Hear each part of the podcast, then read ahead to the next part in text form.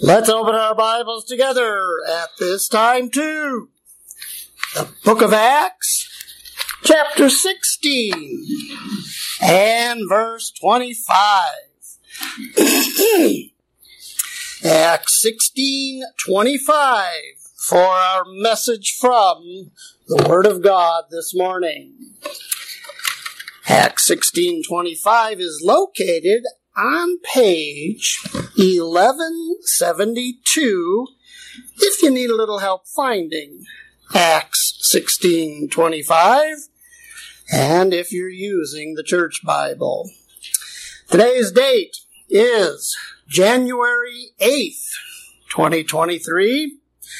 Today's text will be in Acts 16:25 through verse 32. And the title of this morning's message is What to Do If You're Wrongfully Imprisoned. What to do if you're wrongfully imprisoned. And we begin with the story of a bus full of prisoners who were being transferred from one prison to another one one day when suddenly the bus crashed into a cement mixer. And all of that concrete came spilling out. And after it happened, the, the police began advising citizens to be on the lookout for a group of hardened criminals. criminals. Yeah. Wait, there's more. Then there's the story of a, of a man who was driving past a prison one day and he saw a midget prisoner escaping by rappelling down the prison wall. And he thought to himself, now that's a little condescending. condescending. yes. Well, speaking of prisons and prisoners, here in Acts chapter 16, the apostle Paul and his co-worker Silas have been wrongfully imprisoned on some trumped up charges.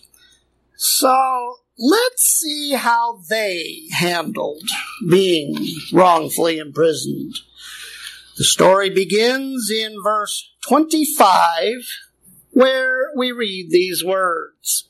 and at midnight, Paul and Silas prayed and sang praises unto God and the prisoners heard them.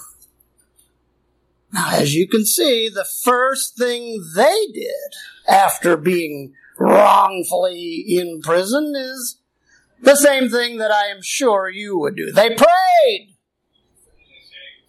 And while we're not told what they prayed for, I'm pretty sure that they prayed what you'd pray to get out of prison so they could get on with their lives and continue with their ministry for the Lord. And over the years, those other prisoners had heard plenty of men praying and asking their gods to get out of prison.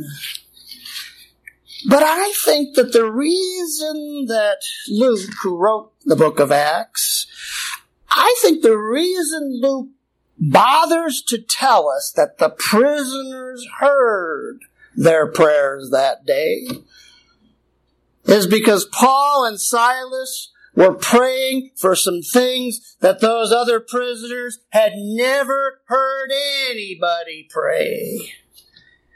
Things that had a powerful effect on them, as we're going to see in a minute.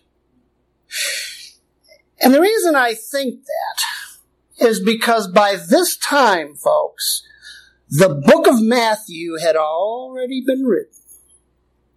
And it was already being circulated. God didn't bother to write a book without getting it out there. that means the apostle Paul knew what the Lord wrote in Matthew 5:44, your first cross reference. The Lord said, "Pray for them which despitefully use you and persecute you." And we know that that's not just good advice for those Jews that the Lord was talking to there because our apostle Paul repeats that same thought in Romans 12:14 where he says, "Bless them which persecute you, bless and curse not." So I think Paul and Silas were also praying for the rulers who jailed them and for the, the, the soldiers who beat them, and even for the jailer who was guarding them. And I don't know about you, but anytime I find myself thinking about somebody who is giving me any kind of grief in life, and I hear myself grumbling about them in my mind, I, I catch myself and I pray for them instead. And I think if you'll start doing that too, I think you're going to find that it will have a powerful effect on you. The kind of effect God wants it to have. And when it says that Paul and Silas also sang praises to God. Well, that, that was something else those other prisoners had never heard before. All they'd ever heard was men cursing their gods for letting them get thrown into prison. So those other prisoners knew that the God of these new prisoners was unlike any other God that they'd ever heard of. And you know what? If you can learn to quit grumbling and complaining when bad things happen to you, maybe people will think that about your God too. Isn't that what you want them to think about your God? Now, I don't know if you know this or not, but when God's people would, would sing in those days, oftentimes they sang the Psalms, as you can see in your next reference in First Chronicles sixteen nine. says, uh, "Sing unto him, sing songs unto him." You see it again when the psalmist says in Psalm ninety eight five, "Sing unto the Lord with the harp and with the voice of a song. It's even a New Testament thing. Look at James 5:13. James says, "Is any among you afflicted? Well, let him pray. Is any merry? Let him sing psalms." Now let me ask you, is what James said there is that what Paul and Silas were doing? I mean, sure, they prayed when uh, they were afflicted, but if now they're singing, doesn't that mean they were merry? You say, well, how'd they get so merry? it's not like it was Christmas or anything. Well, I think they were merry because they prayed to the Lord and gave their problem to the Lord. And once they did that, they were merrier than any Christmas could ever make them. And that's what you all do, right? Don't you pray and give your problems to the Lord and then merrily start singing God's praises? If you don't, if you're like a lot of people I counsel with, if instead you you pray and tell you the Lord all about your problems, and then you just continue to worry about your problems. If that's you, you're probably wondering about Paul and Silas. What's their secret? Well, don't forget what Ray read to us in the scripture reading this morning. The apostle Paul had seen a vision telling him to go to Macedonia and preach the gospel. That means when they got to Macedonia, they knew they were where God wanted them to be, doing what God wanted them to do. And that's how they could be merry in spite of whatever happened to them in life. Now, God doesn't give us visions to tell us where to go and what to do. We've talked about how He expects you as an adult son to examine your life to determine where God wants you to be and what He wants you to do. And if you're not doing that, if instead you're someplace in life where you're doing what God doesn't want you to do, then it's not God's fault that you're not merry, is it? If you're not where God wants you to be in life this morning, why not consider making some changes in your life? And by the way, I'm not trying to say that all we should ever sing are psalms. Some people think that, but in Ephesians 5:19, the apostle Paul, our apostle talks about psalms and hymns and spiritual songs. We can sing those too. I looked it up, and there's a guy on the internet or a website anyway that's talking about how they're trying to set all 150 psalms to music. A lot of them already are. But we don't have to wait for that guy to finish setting all the psalms to music. There's nothing wrong with singing hymns and spiritual songs. But if Paul and Silas did sing a psalm, I bet I know which one they sang. Look at Psalm 142, verses 1 to 7. the psalmist said, I cried unto the Lord with my voice. I poured out my complaint before him. I showed before him my trouble. When my spirit was overwhelmed within me, then thou knewest my path. He knew Paul's path because he told him where to go. Attend unto my cry, for I am brought very low. Deliver me from my persecutors, for they're stronger than I, and bring my soul out of prison. Hey, if you if you know the story here in Acts 16, you know that when Ray read to us about how the jailer thrust Paul and Silas into the inner prison, that that's what we would call a dungeon in our day, like they threw Jeremiah in. In other words, an underground prison. Well, would Paul be brought very low, like the psalm says there, if they did that?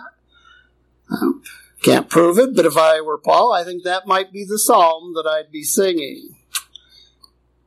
And I, I mention that conjecture because if you'll study the Psalms, I think you'll find that the reason that your apostle tells you and I, as members of the body of Christ, to, to be singing the Psalms is because a lot of those Psalms relate to what you're going through in life in some way, shape, or form. Over the years, some of you have told me that you already find that to be the case. Well, God didn't take very long to answer their prayer, did he? As we read on in verse 26, it says, And suddenly there was a great earthquake, so that the very foundations of the prison were shaken. And immediately all the doors were open and everyone's bands, their chains, or whatever they were being held with, were loosed. now, that's what our United States military would call a surgical strike. You ever hear that phrase? You know what they mean by that? These days, rather than dropping an atomic bomb on a, on a, on a whole city and killing hundreds of thousands of civilians just to destroy a stronghold of terrorists in the city, they can send cruise missiles or whatever newer missiles they have since I paid any attention. And, and, and, destroy those strongholds without killing any of the civilians. And that's what God did here. Because I don't have to tell you, earthquakes can kill people too. But all this earthquake did was open all the prison doors and loosen the chains and the stocks off of the arms and legs of the prisoners. Now that's what I call a surgical strike. But it is not uh, something that God is going to send to deliver you if you're wrongfully imprisoned, like Paul and Silas were. There's been a dispensational change since that time. And now God sends His people and not earthquakes to do His will. But we know that these days, His people aren't always going to be able to get you out of prison by petitioning the government or whatever other legal means they could. That's not always going to happen. And the way you know that is because after the transition period was finished here in the book of Acts, they couldn't get Paul out of prison, could they? Can't trust history, but history says he was executed in prison. And you might be too, even if you're wrongfully imprisoned. But you know what? God can use that too. As we'll see in next week's message. That's the commercial. Now you have to come next week to see how God can use it if you're wrongfully executed. but for now, we see that the, strike might have been surgical, but it wasn't quiet. it was noisy. Because it says in verse 27 and the keeper of the prison was awakened out of his sleep. And seeing the doors open, he drew out his sword and would have killed himself, supposing that the prisoners had been fled. Now, we talked about this back when we studied Acts chapter 12. The, the reason the jailer was about to off himself when he thought the prisoners had vamoosed is because the Roman guards in those days were responsible for their prisoners with their lives. And we saw that in Acts 12 in verse 19 when God broke Peter out of jail. And verse 19 says, when Herod had sought for him, he said, Where's Peter? Bring him. They found him not. So he examined the keepers and commanded that they should be put to death. And if you know your New Testament, you know that word examine there that doesn't mean that Herod put them under a bright light and gave them the third degree like they used to do in those cop shows. Look what it says about that word examine in Luke 23. 13 and 14. Pilate, when he had called together the chief priests and the rulers of the people, he said unto them, You have brought this man unto me as one that perverteth the people, and behold, I, having examined him before you, have found no fault in this man. And you know how they bloodied and tortured the Lord before they crucified him. So you know why the jailer wanted to, to pass on having to take that exam. He wanted to fall on his sword, commit Harry Caray. And I'm not talking about the White Sox announcer. He was a Sox announcer long before he was a Cubs announcer. But listen, the apostle Paul was not about to let that man take his life because he knew it wasn't his fault that God sent an earthquake and opened the prison doors and released everybody's bands. So in the next verse in our text, in verse 28, it says, But Paul cried with a loud voice, saying, Do thyself no harm, for we are all here.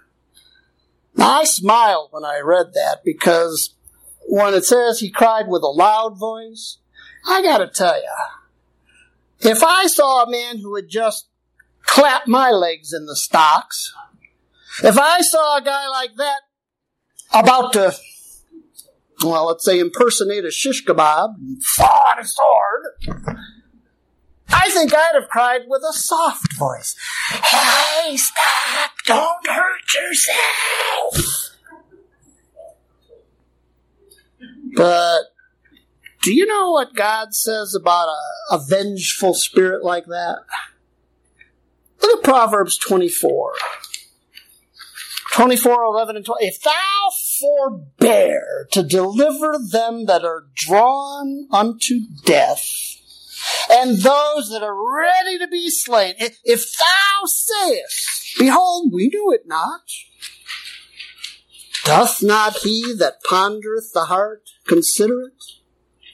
And he that keepeth thy soul, doth not he know that you're standing by and doing nothing? And shall not he render to every man according to his works? God Almighty says He's going to come after you if you can save a life and you stand by and do nothing about it. But now, I don't think Paul was motivated by verses like that in, in this case here, do you? I don't think that because he knew we're under grace. And he knew God wouldn't render to him according to his works. But if that's so, and it is, why did Paul stop this guy? Well, I think he had a different motivation. I think it was because he knew the guy wasn't saved. I think when the guy was clapping Paul's feet in the stocks, that Paul did what he did to all his guards. He witnessed to the guy started telling him about how to be saved from his sins. But if when that happened, the you know the jailer said and rejected his testimony. So here, Paul knew he had to stop that guy from killing himself to save his eternal soul from eternal hell. So, if you're ever tempted to let somebody who's uh, wronged you in any way, if you're tempted to let him suffer some kind of punishment because of that, why not do what Paul says to do instead of just standing by and doing nothing? First Thessalonians 5.15 says, See that thou render evil for evil to any man, but ever follow that which is good among yourselves and to all men. I mean, when every fiber of your being calls for vengeance for anything that somebody did to you, why not do what Paul says to do instead? And if you ever find yourself thinking of doing yourself in just because you know you're saved, I want you to remember that God might need you someday to lead somebody else to the Lord. Tell them how to be saved. Don't you want to be here for that? But now, Paul knows that this jailer is probably not going to sheath his sword just because a prisoner's telling him to.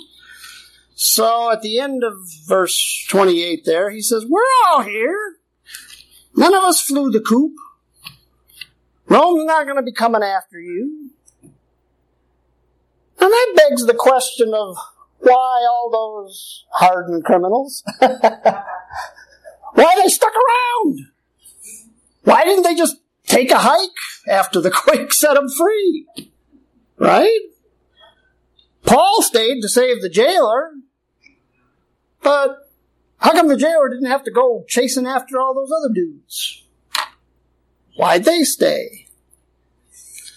Well, after they heard Paul and Silas pray for those crooked rulers who sentenced them to prison, and after they heard Paul and Silas pray for the thugs who beat them, and the jailer who jailed them, they figured any God that could make his people pray like that must be the true God.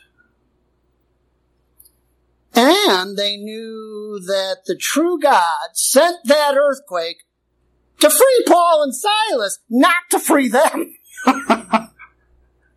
Because Paul and Silas, they figured, were probably innocent, and they knew they weren't. They knew they were guilty. So they just stood there with their chains on the floor and the prison doors wide open, thinking, if criminals like us walk out that door, God is going to strike us dead. That's what I think.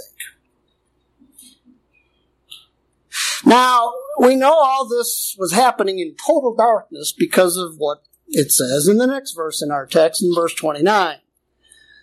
Then Paul, then the jailer called for a light and sprang in and came trembling and fell down before Paul and Silas. Now, when it says that he, he sprang in there, that word means to jump, to leap.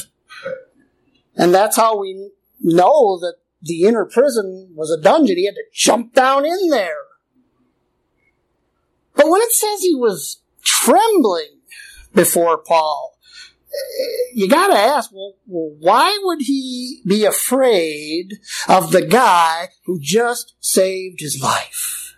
By saying, don't, don't do yourself any harm. Why would he come trembling before Paul?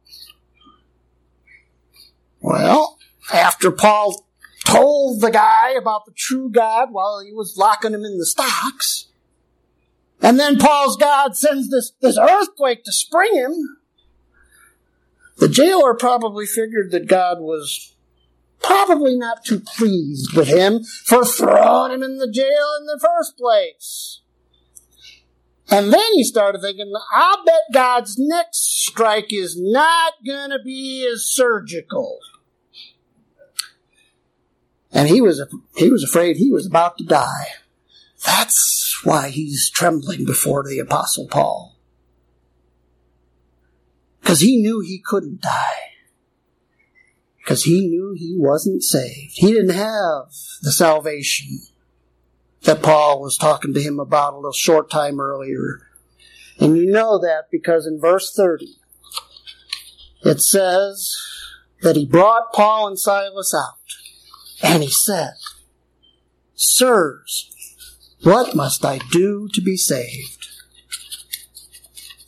Now, Notice it says you had to bring Paul and Silas out of that dungeon. now let me ask you, if you were Paul and God just staged an earthquake to break you out of jail and the prison doors are wide open, would you wait for the jailer to come and escort you out? before leaving? Well, how come Paul did? Well, how many of you heard that old saying, the boss isn't always right, but he's what? The boss isn't always right, but he's always the boss. and it wasn't right for the Roman government to imprison Paul. But they were still the government. And Paul, if they put Paul in jail, he wasn't about to disobey them by leaving, even if there were no bars in the way. That's the respect he had for law and order. You see, he understood what most Christians don't. That God expects us to obey the government even when they're wrong. Unless they tell you to do something wrong. Amen? So, if the jailer hadn't brought Paul out, I think he would have remained a guest of the house until the jailer did show up and bring him out. He was the authority figure. Now, some people think that what the jailer was asking Paul is how to be saved from the Roman government. But that can't be because he already knows the prisoners haven't escaped. So he knows that Rome's got no beef with him. No, folks, he was remembering what Paul said when he witnessed to him. And now he wants to know how to be saved from his sins and from the consequences of his sins in eternal hellfire. And as we know here in this church, that's a question that has to be answered dispensationally. Because the Bible gives different answers to what must I do to be saved. Even in the New Testament. Matthew 19, 16 to 19 says, One came and said to the Lord, What good thing shall I do that I may have eternal life? And he said unto him, Keep the commandments. Uh, and he said, Well, which commandments? And Jesus said, You know the commandments. Do no murder, no, don't commit adultery or steal or bear false witness, honor your father. What? Is that what you tell people when they ask you how to be saved? Now, what I tell people when they email me at Berean Bible Society, I can tell you that. That's what the Lord told him.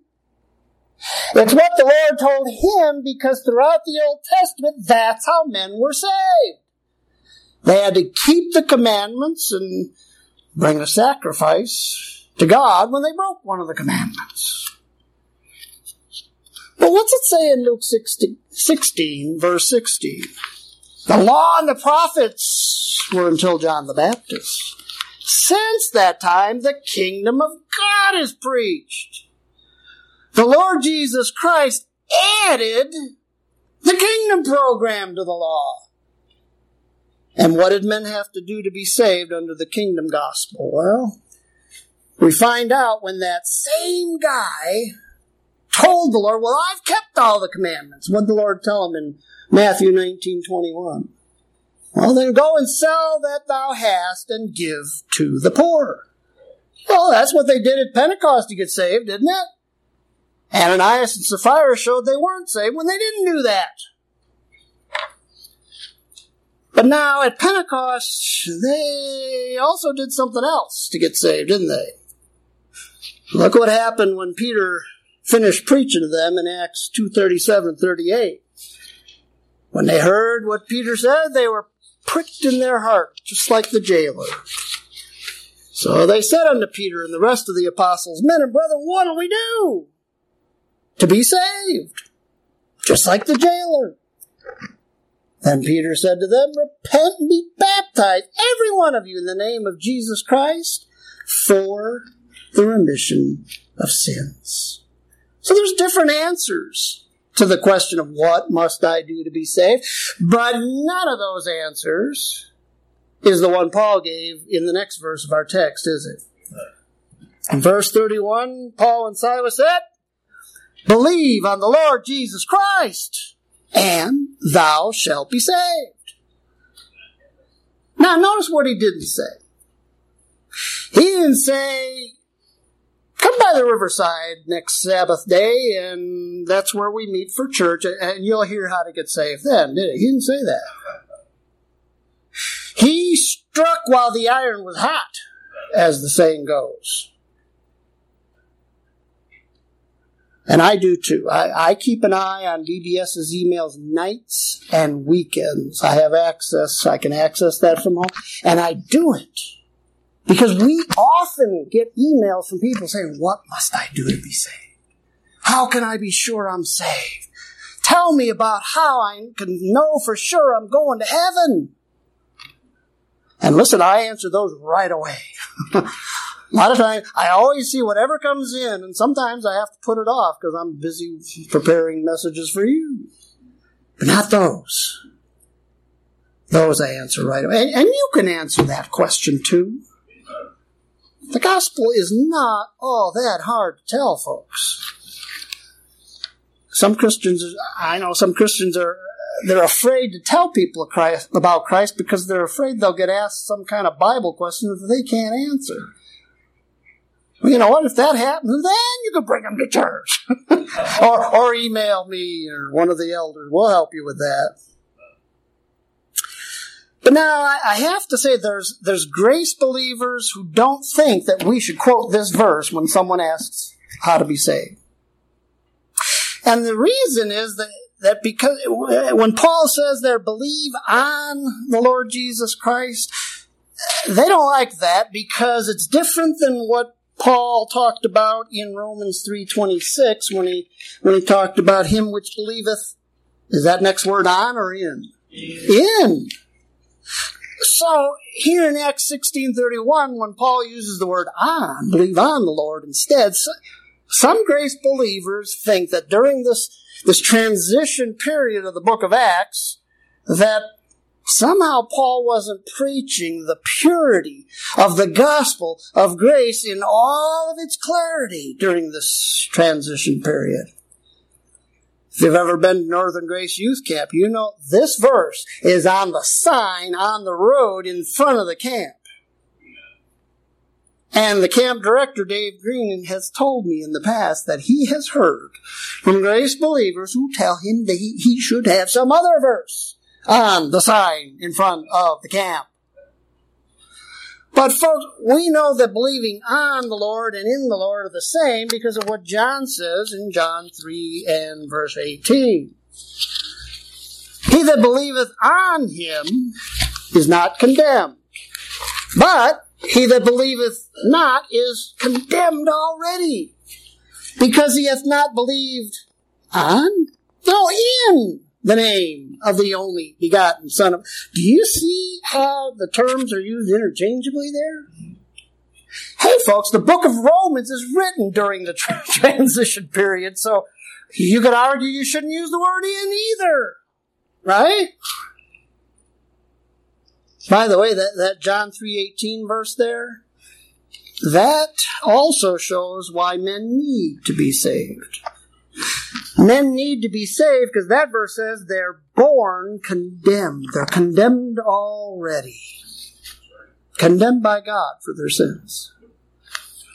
Now I know that goes contrary to what most people think. Most people think that we're all born good and, and headed for heaven when we die and, and we gotta do a lot of bad things to, to blow it and end up going to hell. That verse says we're born condemned to hell. And we have to get saved to go to heaven. And Paul says here in Acts 16:31, the way to get saved is to believe on the Lord Jesus Christ. But at the end of verse 31 there, don't, don't get the wrong idea when Paul adds, uh, and thy house. Uh, Paul wasn't telling him that, that he could believe for his family. There, there's no, no such thing as what they call salvation by proxy. You can't believe the gospel for anybody else. Paul was saying that if the members of your household believe, they can be saved too.